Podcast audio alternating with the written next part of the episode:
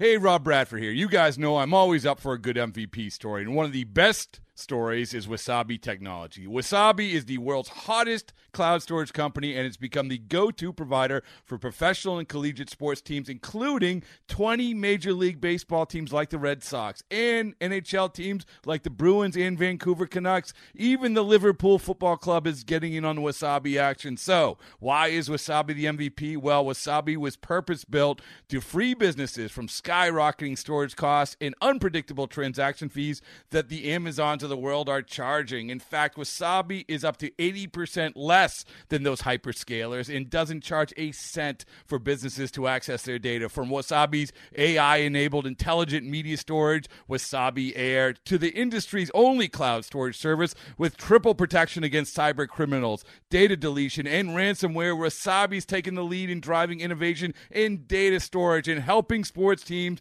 to unleash the power of their data. Wasabi, another Boston based championship team. El mundo de las grandes ligas se complace en traerle un programa dinámico con Félix de Jesús, Sadiel Lebrón, Kevin Cabral y un grupo de profesionales. Segmentos con los diferentes deportes en su actualidad. Reportajes exclusivos sobre sus equipos favoritos. Entrevistas con peloteros, coaches y todas aquellas personas ligadas al béisbol. El mundo de las grandes ligas comienza ahora.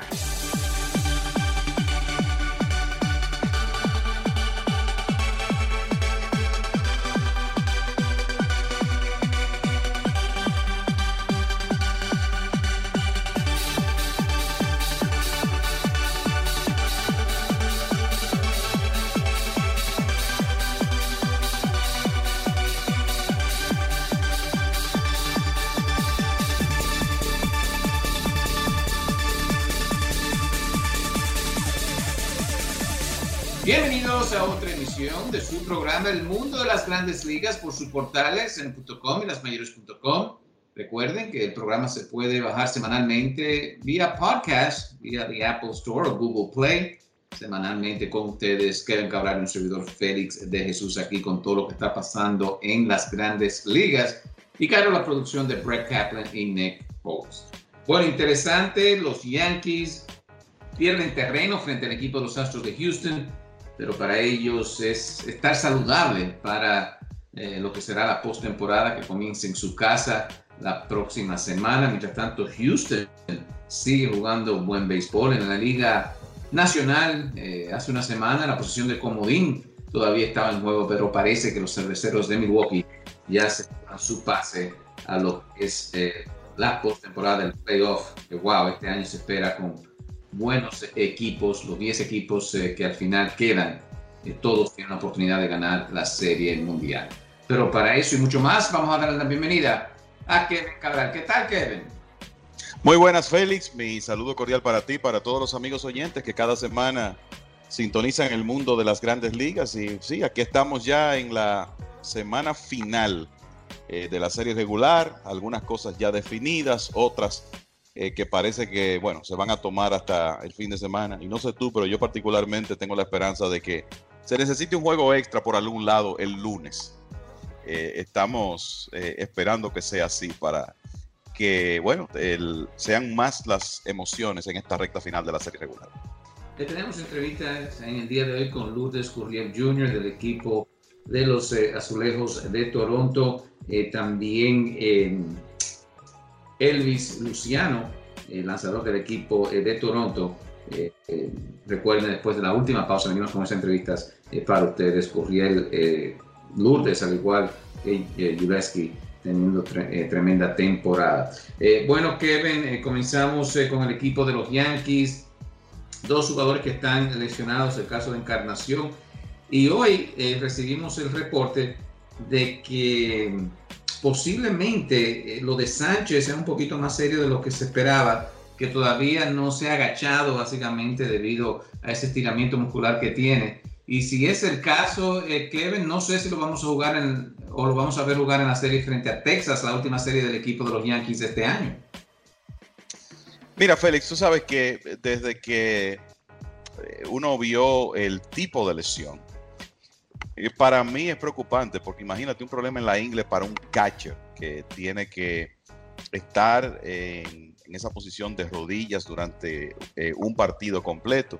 Y sí vimos a Gary Sánchez ayer trotar, eh, pudo batear prácticas, pero claro, la clave es, eh, puede jugar defensa. Y te voy a decir algo, a mí me luce que para los Yankees es preferible si tienen que arriesgarse a, no utilizar a Sánchez en el resto de la serie regular y que quizá pierda un poco su timing en el home plate, pero por lo menos tenerlo en la receptoría. Yo creo que lo más lógico es que lo cuiden en esta recta final de la serie regular. Ciertamente los Yankees están detrás de ese mejor récord de la liga porque podría significar la ventaja de la casa a lo largo de los playoffs, pero eh, lo principal es poder tener éxito una vez tú llegues a los playoffs y eh, es evidente que Sánchez es un jugador crítico para que eh, el equipo de los Yankees pueda ser exitoso en la postemporada. Entonces, no sé, quizá darle algunos turnos como bateador designado en los últimos días y darle el mayor descanso posible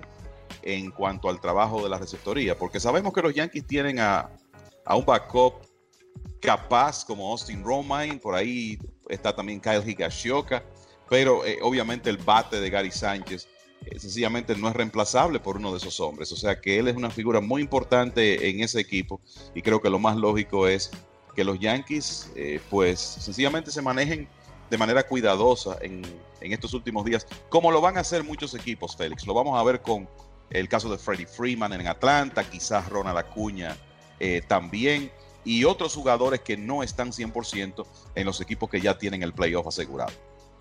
Encarnación, sí hay mejor noticia, ya está bateando un poco.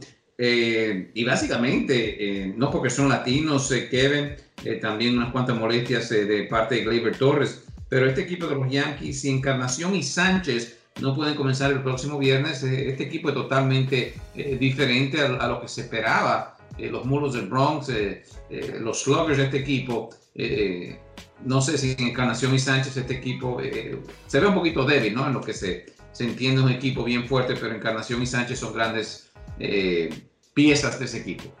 Claro, sobre todo tomando en cuenta las otras bajas que tienen, el hecho de que Giancarlo Stanton, vamos a decir que acaba de reintegrarse y entonces tú no puedes contar con, con él quizá en el, en el tope de su habilidad se lastimó Gio Urshela también, no va a jugar hoy al recibir un pelotazo en la, en la mano derecha. O sea que es muy importante para los Yankees tener a Encarnación y a Sánchez, eh, sobre todo, yo te diría, en una eventual serie contra los Astros de Houston. Y no es que se pueda subestimar ningún rival, contra cualquiera de esos equipos de la Liga Americana tú quieres llegar completo al playoff, pero la realidad es eh, y, bueno, por eso la realidad es que me parece que lo más conveniente para los Yankees es descansar estos hombres lo más que se pueda durante el resto de la serie regular y tenerlos, si no en plenitud, en plenitud de condiciones, por lo menos cerca para el inicio de los playoffs la próxima semana.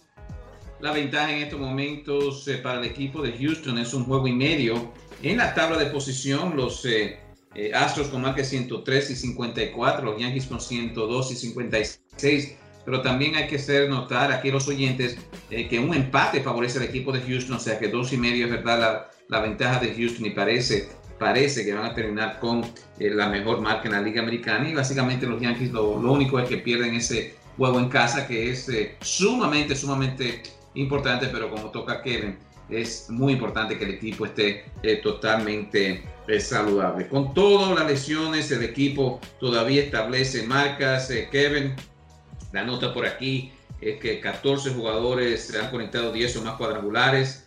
Eh, por cierto, notas de Kevin Cabral. 299 cuadrangulares para el equipo de los Yankees, los mellizos en este momento con 297, a lo que va hasta el último día. Eh, yo pienso entre esos dos equipos y que se pueden medir entonces el próximo eh, viernes. ¿Qué ha pensado de, este equipo que establece marcas el equipo de los Yankees? Bueno, eh, para tú tener 14 jugadores con cifras dobles en cuadrangulares, yo creo que se tienen que combinar una serie de cosas. Eh, una temporada extraordinaria en, este aspecto, como ha sido 2019. Eh, récord en todos los sentidos, hasta un punto preocupante, yo te diría, pero también un equipo con lesiones que le da oportunidades eh, a muchos jugadores de ver acción con frecuencia y obviamente contar con el talento. Y por eso estaba tan pendiente de, Cameron Maven, que era el que estaba cerca y que no había llegado. Y ayer conectó un cuadrangular en la, en la derrota frente a Tampa Bay. Y así los Yankees logran juntar 14 jugadores con cifras dobles. Y hemos visto toda clase de récords, ¿verdad? Eh, tenemos esos dos equipos que van a llegar a 300, me refiero a los Yankees y Minnesota. Hay otros que van a romper el récord establecido por los Yankees el año pasado, hablando de la cantidad colectiva de, honrones. Eh, tenemos el récord de Minnesota, cinco jugadores con más de 30, la otra marca de 8 con 20 o más que, que también establecieron. Y entonces esta de los Yankees, 14 jugadores en cifras dobles. Y lo que, lo que hay que ver es finalmente quién se impone. Eh, la diferencia, como tú decías, dos honrones ahora, 299 de los Yankees, 297 de Minnesota, que en realidad estuvo delante casi toda la temporada, pero los Yankees con la racha de Aaron Judge en esta recta final, los batazos que ha estado conectando Brett Garner, el mismo Gleyber Torres, pues han logrado darle casa y ahora mismo están delante. Vamos a ver si pueden mantenerse así o si finalmente es el equipo de Minnesota el que se queda con el récord. En lo que se refiere al equipo de los Astros de Houston, eh, Hito personal para Justin Verlander, 3.000 ponche, eh, posiblemente llegue a 300, tiene 2.88 en este momento eh, Garrett Cole con 3.16. Y, en la historia del béisbol, Kevin, eh, han, llegado dos lanzadores a 300 ponches durante una temporada. El, esto ha ocurrido solamente una vez, Félix, y fue específicamente con los Diamondbacks de Arizona del 2002. todo el mundo recuerda ese esos años donde ellos pudieron combinar a Randy Johnson y Kurt Schilling. Eh, entre esos dos lanzadores acarrearon a, los Diamondbacks a la corona en el 2001 y al año siguiente, pues Johnson ponchó 334, Schilling 316 y es el único caso en la historia. Yo te voy a decir algo, yo veo difícil que Justin Verlander pueda llegar a 300 ponches en esta temporada. Yo creo que a él le interesaría porque nunca lo ha hecho pero ocurre que él tiene 288 ponches, necesita 12 y entonces ya los Astros de Houston están clasificados. En este momento por lo menos tienen el mejor récord de la liga. Verlander va a tirar el sábado, Cole el domingo, pero hay que entender que van a ser salidas de mantenimiento. Eh, no creo que sean salidas de mucho más de cinco entradas. Entonces a mí me parece mucho más factible que Verlander pueda ponchar 6 y llegar a 3000 en esta su última salida cuando va a estar buscando su victoria número 21 el sábado. Pero ponchar 12 para llegar a 300 en el 2019 lo veo un poco más difícil. De la misma manera, Cole va a tirar el domingo y la, el principal misterio con, esa, esa eh, presentación, la, la nota importante es que él eh, va a buscar llegar a 20 victorias por primera vez en su carrera. Y lo de Cole no es solamente los ponches. Mira, ayer él ponchó 14, estableció un nuevo récord de la franquicia de los Astros de Houston, un récord que tenía desde 1979 James Rodney Richard con 313. Ahora Cole tiene 316, pero además de eso ha ganado 15 decisiones consecutivas, no pierde tiene básicamente cuatro meses que no pierde un juego de béisbol desde el 22 de mayo, un total de 21 aperturas. O sea que hay una serie de cosas que van a estar en juego eh, en su última eh, salida y quizá, por lo menos a nivel individual, lo más importante de todo, de, todo es que la lucha por el premio Cy entre esos dos compañeros de equipo está tremendamente cerrada. O sea, la, eh, la realidad es que es difícil ahora mismo separar a Verlander y a Cole eh, la diferencia de promedio de carreras limpias, para que la gente tenga una idea, 2.52 para Cole, 2.53 para Verlander.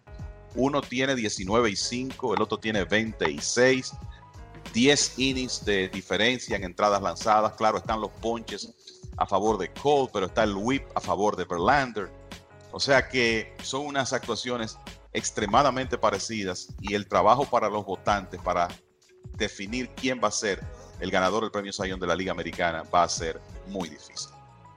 Mirando el promedio de efectividad, Kevin, eh, para Garrett Cole, Justin Verlander, eh, son 3 y 4 en este momento. Cole con 2.52, Verlander con 2.53. Y en los primeros 20 también se encuentra Zach Greinke eh, para este equipo de los Houston Astros, el caso de Greinke 3.05. Y, Kevin, mirando aquí, los Yankees tal vez te puedan tirar Severino, Tanaki, Paxton, pero solamente los numeritos, eh, si ellos mantienen ese mismo promedio de efectividad durante los playoffs, o sea, va a ser el equipo más difícil de, ganarle con esos tres.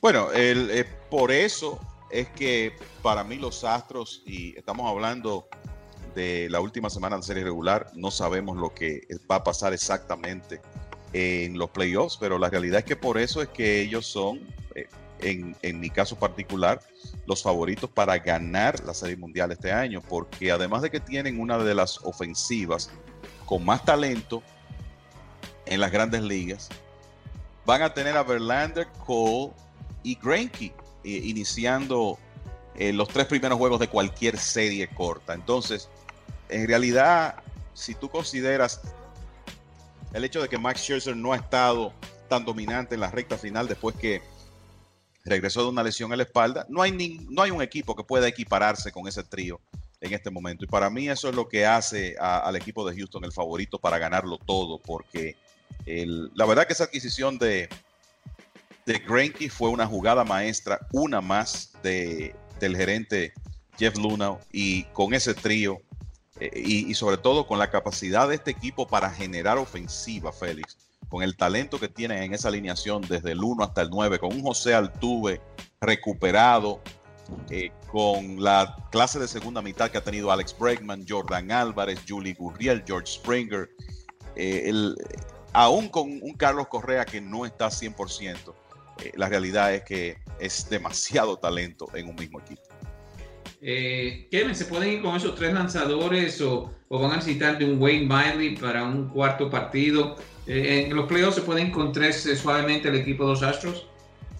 Todo va a depender de los, de los calendarios que le toquen, Félix. Habrá momentos donde eh, van a necesitar el cuarto abridor y eso en este momento es una preocupación para los Astros porque el cuarto abridor sería Miley, que tiró muy bien desde abril hasta agosto, pero ha tenido muchos problemas en septiembre. Entonces puede que en los casos en que ellos necesiten un cuarto abridor, tengan que jugarse una carta con Miley o en su defecto optar por iniciar a un lanzador como Brad Pico, como Framber Valdez y quizá apelar al bullpen temprano. Pero obviamente cuando tú eh, comienzas con, un trío de ese nivel, eh, tienes mucho margen de error eh, para cualquier cosa que, que, pueda pasar cuando uno de ellos tres no esté en el montículo. Queremos seguir tocando la Liga Americana, un regreso impresionante en el día de ayer de parte de José Ramírez, eh, el equipo de Cleveland batallando con Tampa Bay, eh, Tampa Bay para jugando con los Yankees. Es un tema que vamos a tocar también la Liga Nacional. Estamos repleto de noticias para ustedes en el día de hoy, pero tenemos que hacer una pausa breve y ya regresamos con ustedes.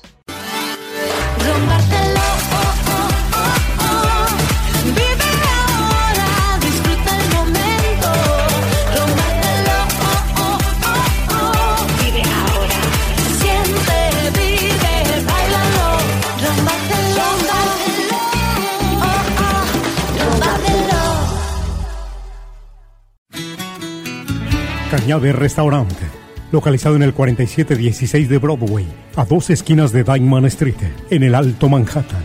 Comida inspirada por la cultura mexicana con un toque caribeño. Trate o deguste el arroz negro mexicano. Happy hour de lunes a viernes todo el día. Cócteles a 8 dólares, margaritas a 6 dólares y cualquier cerveza a 4 dólares. Cañabe Restaurante. Para esa reunión especial reserve en Cañabe Restaurante Cañabe Restaurante, localizado en el 4716 de Broadway, en el Alto Manhattan.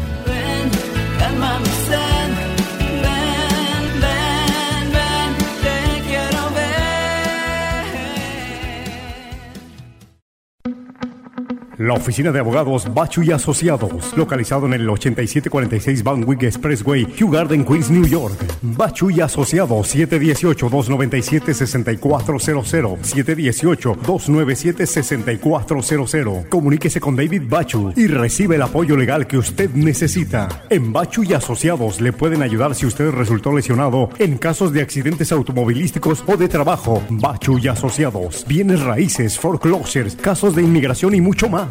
Si no cuenta con presupuesto económico, no se preocupe. En Bachu y Asociados tomamos en cuenta su situación. Bachu y Asociados, con servicio a domicilio y si es necesario, le buscan y le llevan hasta su casa. Bachu y Asociados, 718-297-6400. 718-297-6400. Bachu y Asociados.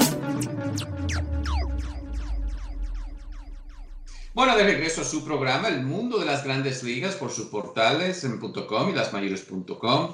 Nuestro productor es Brett Kaplan, asistencia de Nick Holtz. Aquí con ustedes, Kevin Cabral, un servidor Félix de Jesús, con todo lo que está pasando en el béisbol. Ya la próxima semana comienza los playoffs. Eh, en la Liga Americana sigue bien cerrado el equipo de Cleveland, Tampa Bay y Oakland.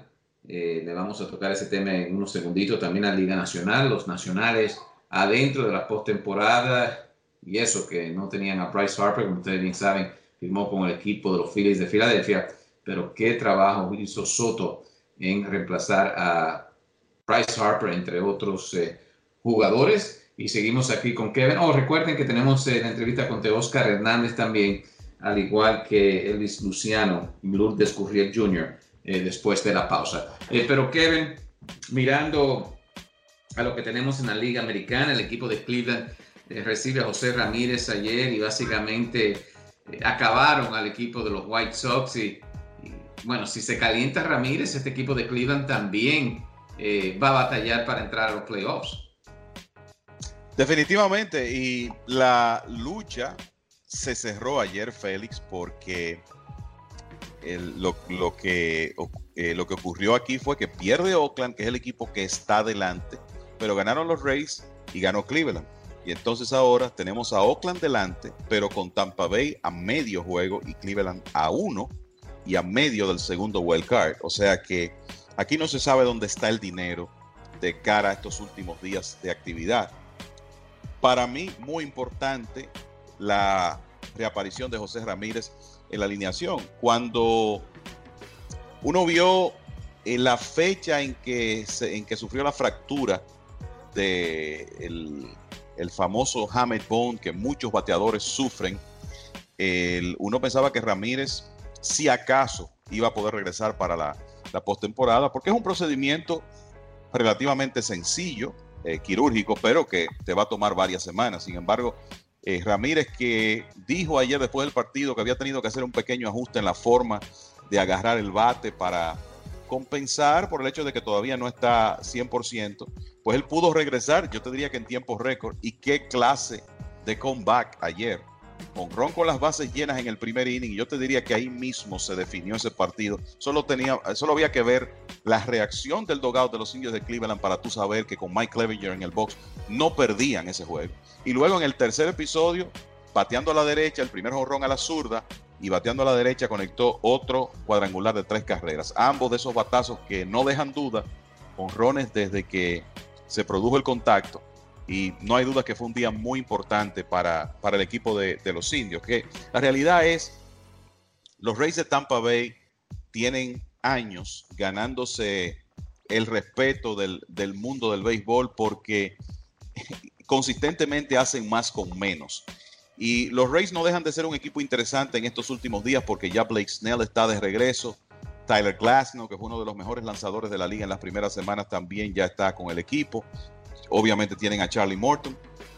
Esos tres abridores en el tope de su habilidad, eh, obviamente pueden dominar eh, a cualquier alineación. El problema es que tú tienes la duda de hasta qué punto Glasnow y Cole están en, eh, quiero decir, Snell están en plenitud de condiciones. Entonces, si como uno ve las cosas, Oakland y Cleveland eh, debieran tener la mejor oportunidad de pasar a, la postemporada, pero los Rays, de nuevo, a veces la suma de este, con este equipo es más que las partes. Es increíble lo que, lo que logran hacer y sencillamente no se sabe dónde está el dinero. Pero mira, volviendo a Ramírez, todo el crédito para él, fue una inyección importante para su equipo. Y yo te diría que hay otro jugador, casualmente dominicano, que va a tener la oportunidad de jugar un rol importante hoy después de una larga ausencia, aunque por motivos diferentes. Resulta que Oakland, que tiene ese compromiso importantísimo hoy contra Anaheim,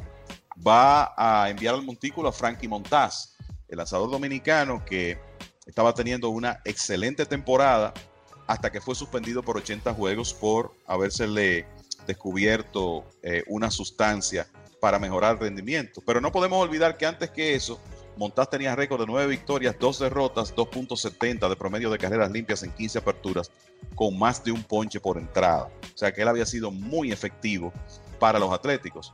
Obviamente, tú no quisieras llevar un hombre que ha estado tanto tiempo inactivo al box en un partido tan importante, pero eso es lo que va a ocurrir esta noche. Me imagino que el dirigente Bob Melvin va a estar muy alerta, va a tener una, eh, una grúa rápida en caso de que Montaz no se presente efectivo. Pero digamos que Frankie Montaz tiene hoy la, tiene la oportunidad de ser el José Ramírez de hoy, tener un impacto en su equipo así, en un regreso después de una ausencia larga como la tuvo Ramírez, claro, en el caso de Montaz, ¿cómo él lo haría? Bueno, lanzando unas entradas de manera efectiva para el equipo de Oakland. En estos momentos, entonces, Oakland y Tampa adentro de lo que es el wild card. Cleveland está a medio juego. Juegos pendientes al equipo de Cleveland. Le quedan dos contra los White Sox, tres contra el equipo de los Nacionales de Washington, el último juego o juegos de interligas, pero hay que recordar que ya Washington está clasificado. No sé si ellos van a jugar eh, con todos sus jugadores o por lo menos tratar eh, de poner a sus eh, lanzadores ideales para comenzar los playoffs. Mientras Tampa le queda uno con los Yankees y tres frente a Toronto. Oakland le queda hoy contra los Angelinos y tres contra Seattle. Mirándolo ahí, eh, Kevin, rapidito, ¿quién tiene la ventaja, tú piensas, aquí en este último fin de semana que se aproxima? Mira, siempre es relativo, Félix. la, obviamente la, la fortaleza del calendario eh, es algo que tú tienes que ver. El problema es que a veces tú tiendes a, subestimar eh, un equipo que está descartado y resulta que ese equipo jugando sin presión eh, puede ser más peligroso que uno que todavía pues tiene digamos algún tipo de oportunidad en matemática. Eh, yo creo que en el caso de los Atléticos de Oakland que están delante, la principal desventaja es que no juegan más en su casa. Eh, van a enfrentar a Anaheim y a Seattle, que son equipos con muchos problemas de picheo y en el caso de Seattle una de las peores defensas eh, del béisbol. Eso puede darle a los Atléticos una, una buena oportunidad, pero van a tener que hacerlo jugando como visitantes, que no siempre es lo preferible. Y a propósito de eso, Oakland con récord de 42 ganados, 34 perdidos en la ruta, o sea que lo han hecho bastante bien. Eh, los Rays, eh, pues tienen esta serie contra los Yankees que concluye en la noche de hoy, pero después tienen que viajar a Toronto para jugar tres partidos, o sea que también van a estar eh, jugando como visitantes. Entonces, en el caso de, de Cleveland, eh, tienen, eh, cierran contra Washington, que como tú eh, decías, están clasificados, ya ellos están pensando, y claro, primero el equipo de Cleveland tiene que jugar contra los Medias Blancas hoy y mañana en Chicago, también terminan la temporada jugando fuera de casa. Y para esa serie contra Washington, por lo menos tentativamente están programados Patrick Corbin para tirar el, domingo, el sábado y Max Scherzer el domingo. Pero yo creo que de Scherzer podemos olvidarnos para ese partido porque él va a ser el lanzador del wild card. O sea que habrá un cambio de rotación ahí del equipo de Washington que obviamente puede favorecer a los indios porque tú vas a preferir cualquier otro lanzador que no sea Max Scherzer en el box. O sea que no veo eh, una, una, gran diferencia en, en la situación de, de los equipos por lo que te digo. A veces tú tienes por un lado a algunos de estos conjuntos eh, jugando en el fin de semana con equipos clasificados, otros con equipos ya descartados. No habrá mucha presión, entonces van a tener que salir a ganar sus juegos y a tratar de que su picheo pueda hacer el mejor trabajo posible. Y para tocar el último equipo, eh, aunque no clasifican aún, están a dos eh, el juego, juegos mágicos para que Cleveland esté descartado de ganar la división. Estamos hablando de los mellizos eh, de Minnesota, Kevin, reciben hace tres o cuatro semanas la mala noticia de que Michael Pineda ha sido suspendido debido al uso de sustancias prohibidas. Y hoy entonces Sam Tyson, su adquisición eh, para ayudarlo en el bullpen, va a perder eh, todo lo que resta de temporada y posiblemente el 2020 después de cirugía en el hombro derecho. Kevin y este equipo hmm, sigue perdiendo jugadores ¿qué nos puede decir del equipo de Minnesota? Bueno, yo creo que en el caso de los mellizos, tú sabes que lo primordial para ellos es su ofensiva. Eso a veces es relativo en los playoffs porque cuando tú comienzas a enfrentar picheo de calidad, que es lo que normalmente encuentras en los equipos que clasifican, la ofensiva no puede hacer lo mismo que en la serie regular. Lo de Pineda no deja de ser una baja sensible porque al momento de lastimarse él era el lanzador que mejor estaba tirando eh, por el equipo de los mellizos y Ciertamente José Berríos y Jacob Dorisi creo que son hombres confiables, pero me parece que el dirigente Paul Molitor hubiera preferido un trío de Berríos, Odorisi y Pineda que Berríos, Odorisi y, por ejemplo, Kyle Gibson o Martín Pérez. O sea que ciertamente Pineda para mí es una baja eh, de importancia. Y yo te voy a decir algo, la, la realidad es que Sam Dyson fue adquirido, fue poco lo que pudo ayudar eh, al equipo de los mellizos. Y ellos van a depender de los hombres de los mismos que han estado ahí todo el año. Taylor Rogers, Blake Parker, Trevor May, Ryan Harper. Ese va a ser el grupo, que es un grupo de lanzadores que eh, está Zach Littell también, que son nombres que no son muy conocidos, pero que hicieron un trabajo muy efectivo. Para mí no es tan grande el impacto de no poder contar con Tyson en los playoffs. Vamos a, la Liga Nacional, los Bravos de Atlanta están bien parados, pero ahora recibimos eh, noticia que Ronald Acuña Jr. no va a ser el próximo jugador en llegar a 40, 40, 40 cuadrangulares y 40 bases robadas. Sí, tiene 41 cuadrangulares, está tres eh, bases robadas corto de llegar a 40. Hoy informa el equipo que estará fuera Acuña Jr. para lo que es el resto de temporada. Eh, con dolor en la cadera, en, la cadera izquierda. Eh, Kevin eh, también tiene un estiramiento muscular ahí, el famoso Brown Strain. Qué pena este muchacho que fue el novato del año el año pasado y, y, básicamente mantuvo a flote el equipo con otros jugadores, en el caso de los Bravos de Atlanta. Y el equipo tiene que estar cuidadoso. Si pierde a Cuña Jr., yo creo que, que se limitan las oportunidades del equipo a avanzar en lo que es la postemporada. Sí, mira, eh, los Bravos de Atlanta, yo te diría que es uno de los equipos con mayor preocupación en cuanto a salud en este momento, porque eh, lo que resulta es que sus dos jugadores más importantes, desde mi punto de vista, que son Acuña y Freddie Freeman, no están 100%. Y a mí no me sorprende esto. Cuando vi que Acuña salió del partido ayer con molestias en la cadera, a pesar de que inicialmente se dijo que no era eh, nada para preocuparse, era lógico que eh, los Bravos quisieran protegerlo porque ya el trabajo de la serie regular está hecho. Y obviamente el, el nombre que está adelante en la camiseta, en este caso es el importante, el del equipo. Y con eso lo que te quiero decir es que el 40-40 es una hazaña muy bonita. Uno hubiera querido que Acuña lo lograra, pero eh, los Bravos obviamente van a errar en, el lado cuidadoso para que este hombre tenga estos días de descanso y pueda estar en la mejor condición posible para los playoffs. Porque sentándolo el resto de la serie regular, lo que estamos diciendo es que le van a dar más de una semana. Y en ese tiempo, el problema en la cadera, el problema en la ingle, pues podrían mejorar, es lo que se espera. Y por eso se está diciendo desde ahora que los Bravos esperan que él esté bien para los playoffs. De la misma manera, tienen que cruzar los dedos para que el problema este de Freddie Freeman en un codo que parece que tendrá que ser operado luego de la temporada, pues que ese problema se resuelva y que él pueda ser Freddie Freeman. Y digo eso porque si tú revisas sus últimos partidos antes de ya tomarse unos días libres, había estado en baja. Y yo creo que se evidencia que él, eh, que él estaba un poco limitado por la molestia en el codo derecho.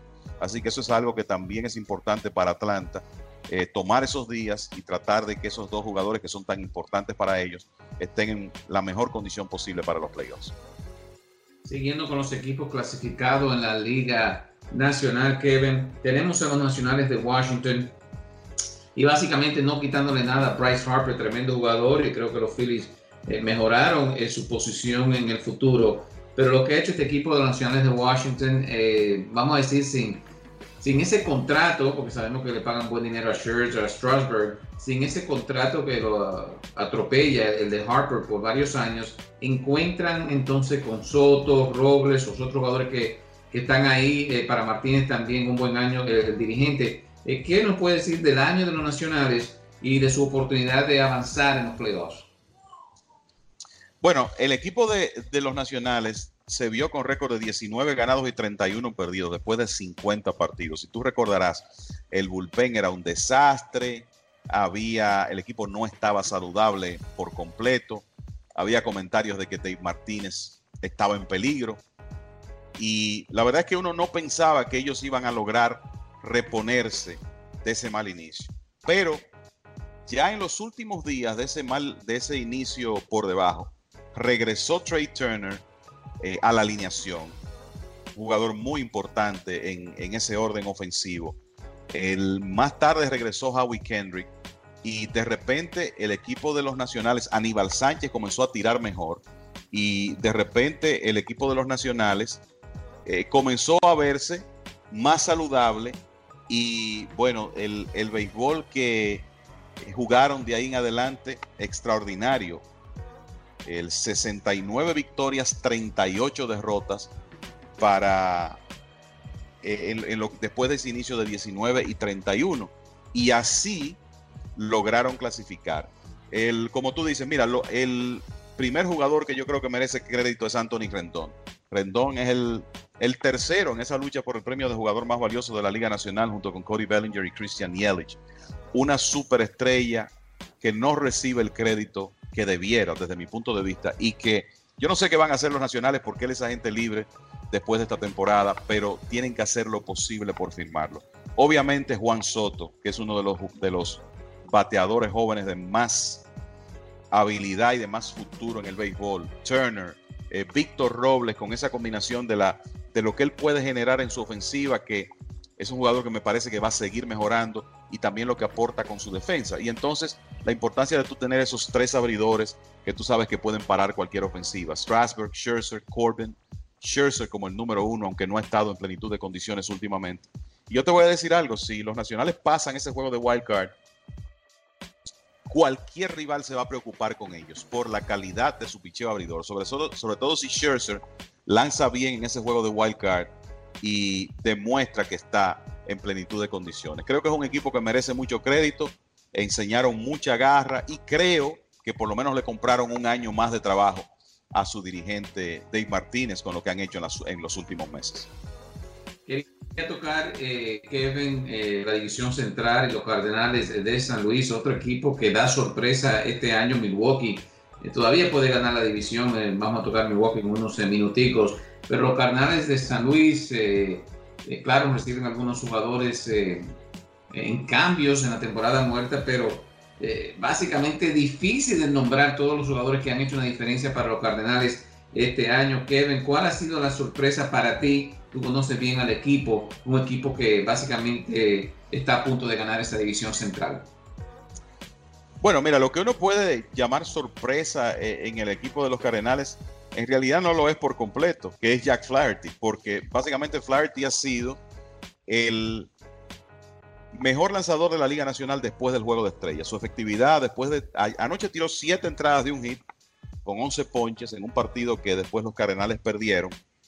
Pero Flaherty tiene un promedio de carreras limpias de 0.97 en la segunda parte de la temporada, o sea, la actividad post Juego de Estrellas.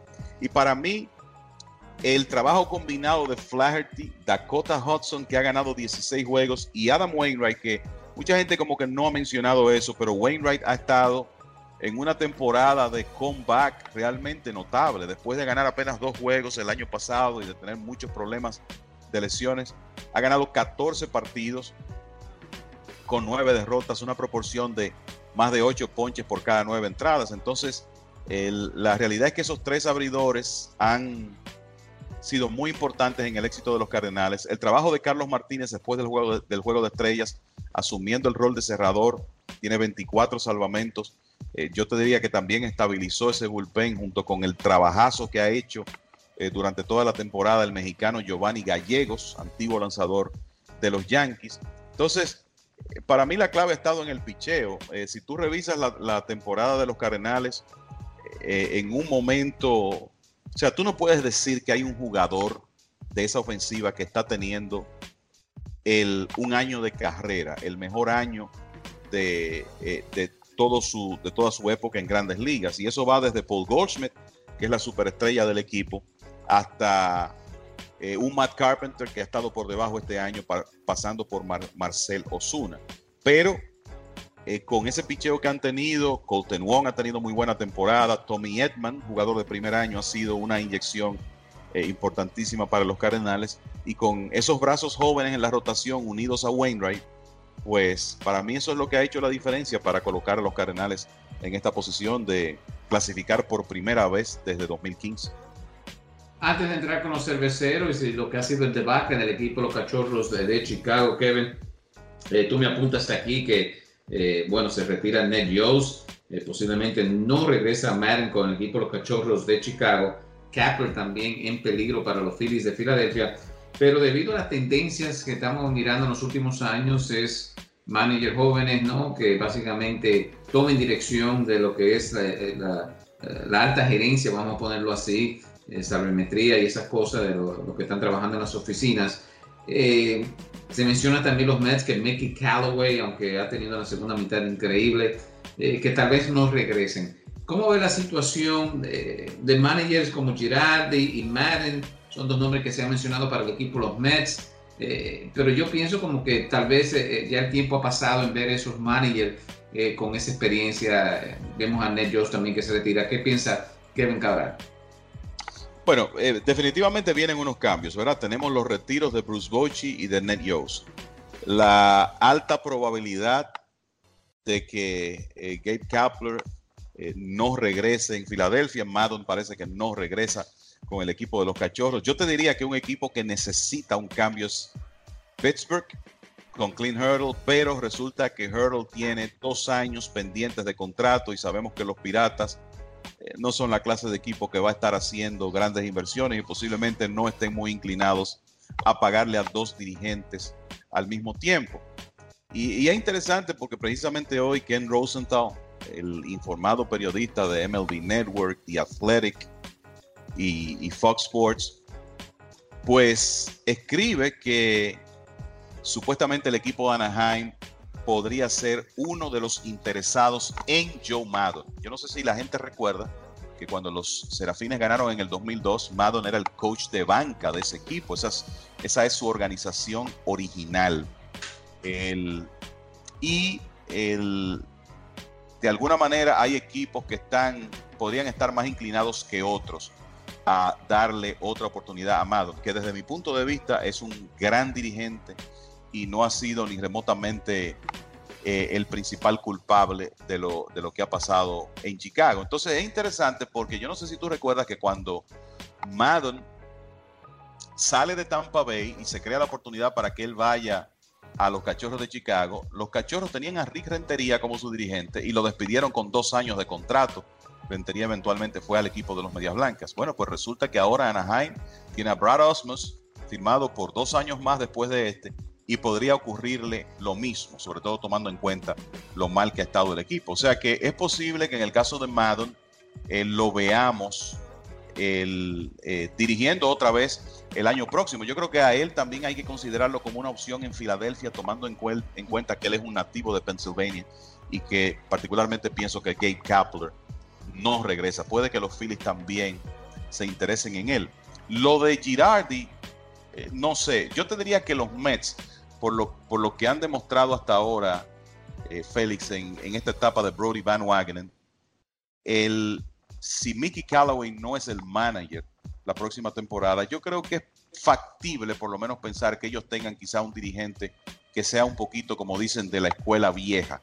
No necesariamente un Mike Socha, pero sí una opción intermedia como Joe Girardi, sobre todo porque existe la percepción de muchos de que es difícil para un dirigente novato hacer ese trabajo en Nueva York. Como que tu primer trabajo sea con los Mets o los Yankees, no es tan fácil. Entonces, eh, hay que ver cómo, eh, cómo ocurren las cosas. Otro trabajo donde, eh, otro, otro puesto que va a estar abierto obviamente es el de los padres de San Diego, que ya despidieron a su manager Andy Green.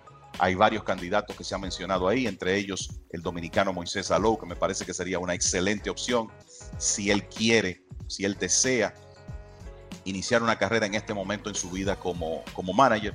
Pero lo cierto es que eh, vienen unos cambios interesantes y yo creo que también será interesante ver lo que ocurre en San Francisco. Ahí sí pienso, eh, eh, Félix, que con Farhan Saidi como líder de operaciones de béisbol, vamos a ver un manager joven, un hombre que entienda eh, la, la, analítica y que sepa que el trabajo de manager hoy en día significa mucho más inclusión de la oficina de operaciones de béisbol que en el pasado. Otro tema con eso es que esos días de dirigentes ganando 5 o 6 millones de dólares como que pasaron a la historia, Félix. Y ya vimos el comentario de que Tom Marlin supuestamente aceptó una reducción de su salario para quedarse con los Marlins.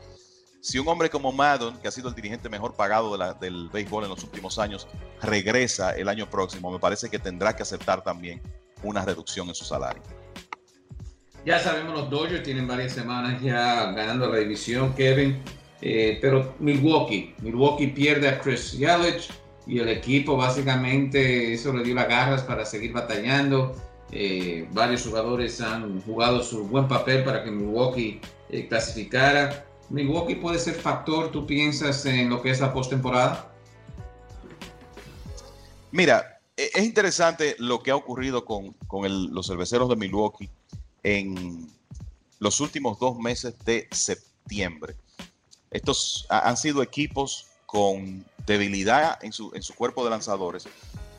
Y sin embargo, el dirigente Craig Council, junto con el, el coach de picheo Derek Johnson, han hecho un gran trabajo de aprovechar el roster expandido en, en el mes de septiembre para, en realidad, sin tener abridores que puedan ir lejos en los partidos, lograr muy buenos resultados en base a utilizar el matchup adecuado en un momento dado. El año pasado, el equipo de Milwaukee tuvo efectividad de 2.70 en el mes de septiembre. Este año 2.77. Si tú me preguntas cuál ha sido la clave de ese récord de 18 y 4 de los cerveceros en septiembre del 2019, no tendría dudas en decirte que ha sido el picheo. Y ha sido una combinación de muchos brazos. Jordan Lyles ha sido un regalo del cielo desde que fue adquirido desde el equipo de los Piratas a finales del mes de julio. Y entonces hay unos relevistas que han estado tirando eh, tremendo béisbol. Drew Pomeranz llegó desde el equipo de, de los Gigantes de San Francisco y se ha convertido en un relevista dominante para los cerveceros con 41 ponches en 24 entradas lanzadas. Brent Suter fue activado eh, a principios de este mes luego de ser sometido a una cirugía Tommy John. Ha permitido una carrera y nueve hits en 17 entradas y un tercio. Eh, Lyles ha ganado 6 de 7 decisiones. Entonces esas inyecciones a un cuerpo de lanzadores diezmado eh, ciertamente por, por las lesiones, además del hecho de que un día aparece un héroe como el novato Trent Grisham, al otro día es un veterano como Ryan Braun la realidad es que los cerveceros han encontrado la forma de, ganar eh, todos esos partidos en septiembre. Ahora bien, en un, en un esquema de un roster ya reducido otra vez a 25 jugadores, a mí me parece que si tú revisas la situación del, cuerpo de lanzadores de, Milwaukee, como que va a ser difícil para ellos competir con los demás equipos eh, de la Liga Nacional, sobre todo si ellos llegan eh, por lo menos a, una serie divisional, porque tú utilizar tus abridores por dos, tres, cuatro entradas, partido tras partido, cuando tienes una cantidad finita de brazos en el bullpen, definitivamente se torna más complicado. Bueno, ha sido un resumen eh, de lo que está pasando en el béisbol, de verdad bastante interesante, eh, especialmente en los eh, juegos que restan. ¿Quieren algunos comentarios finales? ¿Se me quedó algo ahí para nuestros oyentes?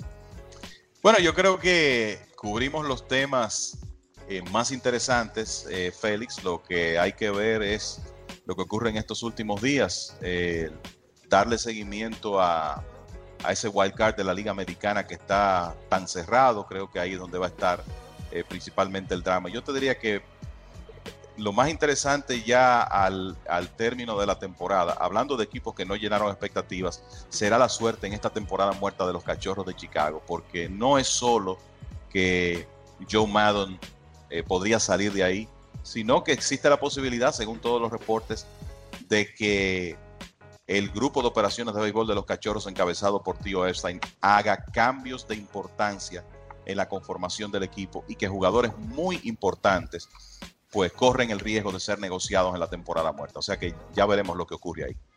Sigue bastante interesante el béisbol. Para más información esta semana, eh, recuerden, pueden entrar al portal mlb.com y lasmayores.com. Recuerden, también vienen entrevistas eh, después de la pausa con Oscar Hernández, Lourdes Gurriet Jr., al igual que Elvis Luciano. De parte de la producción, Fred Kaplan, también eh, el señor Ned Holtz, aquí Kevin Cabral y Félix de Jesús. Decimos que sigan en sintonía con ml.com y lasmayores.com y nosotros estaremos con ustedes la próxima semana.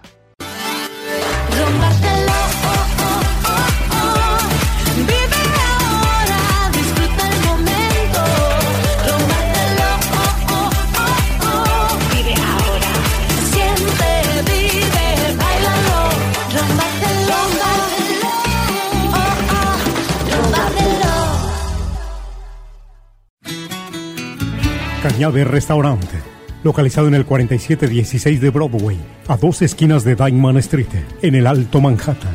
Comida inspirada por la cultura mexicana con un toque caribeño. Trate o deguste el arroz negro mexicano. Happy Hour de lunes a viernes todo el día. Cócteles a 8 dólares, margaritas a 6 dólares y cualquier cerveza a 4 dólares. Cañabe Restaurant. Para esa reunión especial reserve en Cañabe Restaurant Cañabe Restaurante, localizado en el 4716 de Broadway, en el Alto Manhattan.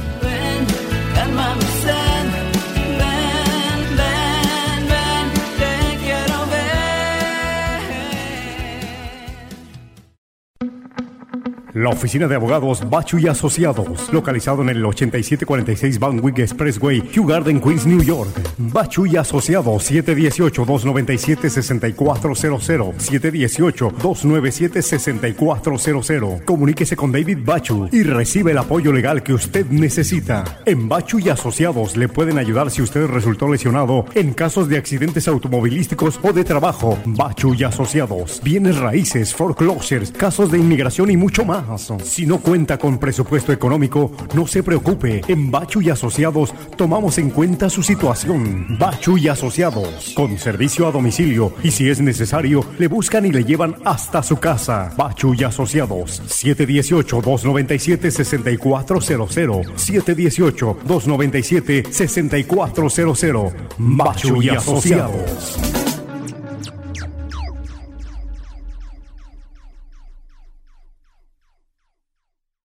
Lourdes, bueno, una temporada eh, muy buena. Te lesionaste ahí ya al final, pero estás totalmente recuperado. Sí, sí, gracias a Dios estoy bien ya y, nada, listo para terminar una buena temporada, que es lo que deseo. Entran los eh, eh, novatos eh, Bichette, también Biggio, son, sus padres jugaron en las grandes ligas, tu padre jugó también en el béisbol profesional cubano, Guerrero. parece que esta segunda camada va a ser el trabajo para Toronto tal vez tan temprano como el próximo año. Sí, sí, sí, estamos preparándonos para eso. El conjunto ya lleva un tiempo ya jugando todos juntos y creo que si mantienen esto podemos hacer un buen papel y mirando lo que está haciendo tu hermano con los Astros de Houston. Estaba con tu madre, Olga, hace unos eh, eh, meses allá en Houston y ella echándole el ojo también a lo que es eh, el APET de Major League Baseball. El apoyo familiar, ¿qué importante es eso, Lourdes? No, creo que, eso es lo principal, ¿no? Sin eso es muy difícil enfrentarse a una temporada tan larga de seis meses, entonces creo que eso es lo que nos mantiene darnos nuestro apoyo cada día, ¿no? Entonces, nada, por mi parte me siento muy contento por eso, por tener a mi familia así de cerca. Eh, por último, vemos que tu hermano sí va para los playoffs, eh, los Yankees también, eh, se piensa que son los dos equipos más fuertes. ¿Qué nos puede decir Lourdes para ver si ese equipo va a la postemporada de esos dos equipos? ¿Qué se puede esperar? No, todos los equipos que se ganaron el derecho ya, y los que están por ganarse el derecho a la postemporada, va a ser una gran postemporada, ¿no? La Grande Liga es muy difícil y creo que que tenga el mérito de estar en octubre, creo que es una cosa grandiosa. Y estaré pendiente, estaré pendiente de esa temporada. Oscar, un equipo ya que estamos mirando que para el 2020 puede ser un factor con estos jóvenes que han llegado y tú jugando el centerfield ahora. Eh, sí, sí, o sea, nosotros tratamos de aprovechar cada oportunidad que nos dan en el terreno de juego, de aprender lo, lo, más rápido que podamos, ya que es un equipo joven que no tiene la, la experiencia como los otros equipos pero pienso que para el año que viene será una temporada interesante para lo que es los Blue Jays. Tuviste tus problemitas al comienzo del año, te baja el equipo y regresa, y de qué manera regresa. ¿Qué fue el ajuste que hiciste? Eh, pienso que no era nada en la mecánica ni nada de eso, solamente que eh, perdí un poquito la confianza en lo que fue los primeros meses de temporada. Gracias a Dios eh, la recuperé y cuando me subieron pude mejorar un poco en lo que fue la, la temporada 2019. ¿Y qué temporada ha tenido después que regresaste? ¿Qué se puede esperarte, Oscar? Ya queda mucho, poco tiempo en esta temporada, pero para el próximo año, ya comenzando tempranito en la temporada. No, ya, el trabajo mío es salir a darlo todo por el todo, jugar agresivo y tratar de hacer las cosas para ayudar al equipo a ganar. Ya el reto eh, eh, que yo no tengo control de ello, eso vendrán. ¿Tú crees, que, va a cambiar esto de lo que tantos cuadrangulares que vimos este año, que van a ajustar la pelota el próximo año? No sé, no sé. Siempre, y cuando tú le dejas la pelota bien, la pelota va a salir. No importa si la pelota rebote más o rebote menos. Eh, pienso que los honrones que se han dado este año es porque eh, los peloteros que le han conectado tienen el potencial para hacerlo. Eh, no es la primera vez que se dan tantos honrones así. O sea, se rompió el récord, pero en los años anteriores siempre se han dado muchos honrones. El año pasado, Toro del Este, Hunter Pence fue una gran figura, eh, al igual que tú para este equipo de, los Toros. Eh, ¿Se han visto durante la temporada? ¿Han revivido ese momento que vivieron en Sí, sí, sí, claro. Eh, cuando ellos fueron allá a Toronto y cuando nosotros fuimos a Texas, estuvimos conversando unos momentos y recordando de todo, todos esos bellos momentos que, que pasaron en la temporada pasada en la pelota invernal. Elvis, eh, llegó un tiempo que tú eres el único jugador que necesita en el año 2000, el más joven, y ya está aquí con las grandes ligas. Eh, ¿Cómo llega la llamada de, Toronto para el equipo grande? Bueno, cuando me llaman, estábamos en el, equipo, en el juego de exhibición de Montreal, claro. So, más o menos ya yo sabía un poco ya como, ah, ok, si no me dejan en el equipo me tienen que devolver. So, no fue algo como tan, como, como tan de tanto suspenso así. Eh, hablando con algunos de los periodistas, hablan de la cadena. Eh, ¿Tú lanzas con, en, los juegos de grandes ligas con la cadena? y no hay problema. Sí, claro, eso, o sea, eso no me impide nada. Eso es un, o sea, un accesorio. Yo pienso ser parte del futuro de Toronto y también si ellos me lo permiten, tanto como Dios también, si me lo permite, dándome la salud. Yo pienso mejorar cada día más para pertenecer a ese proyecto que ellos tienen. ¿Y qué tiene que mejorar para quedarte en las grandes ligas, Elvis? Bueno, por ejemplo, tengo que mejorar, mantenerme un poquito más saludable, y nada, y seguir trabajando, que con el trabajo que uno va a desarrollar. en lo que se refiere a los Tigres Licey, ¿piensa eh, incorporarte al equipo de los Tigres este año? Sí, claro, si Dios quiere y lo permite y la gerencia me da el permiso de yo ir a Dominicana a jugar, pues, o sea, eh, sería bueno porque adquiero mucho conocimiento de allá, enfrentándome a muchos bateadores ya veteranos que han jugado en grandes ligas, como han jugado por, o sea, por otros sitios. ¿Qué te ha dicho como Vladimir Guerrero Jr., esa gente sobre jugar en República Dominicana? Ah, ellos simplemente me dan muchos consejos y me dicen que si voy a jugar por allá, o sea, como que, que trabaje, trabaje mucho y que sea consistente con mi rutina y esas cosas así. Y esta fue una presentación del mundo de las grandes ligas con Félix de Jesús, Xavier Lebrón y Kevin Cabral. Les invitamos para nuestra próxima edición con un programa igual o mejor que este. Muchas gracias por sintonizar El mundo de las grandes ligas.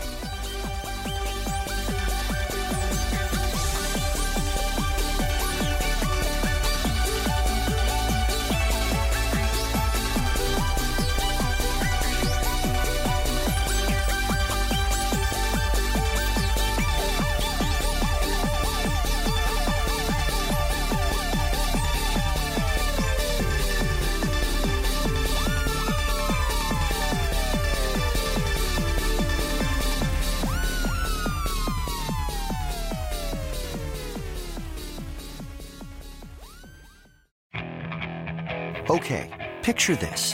It's Friday afternoon when a thought hits you.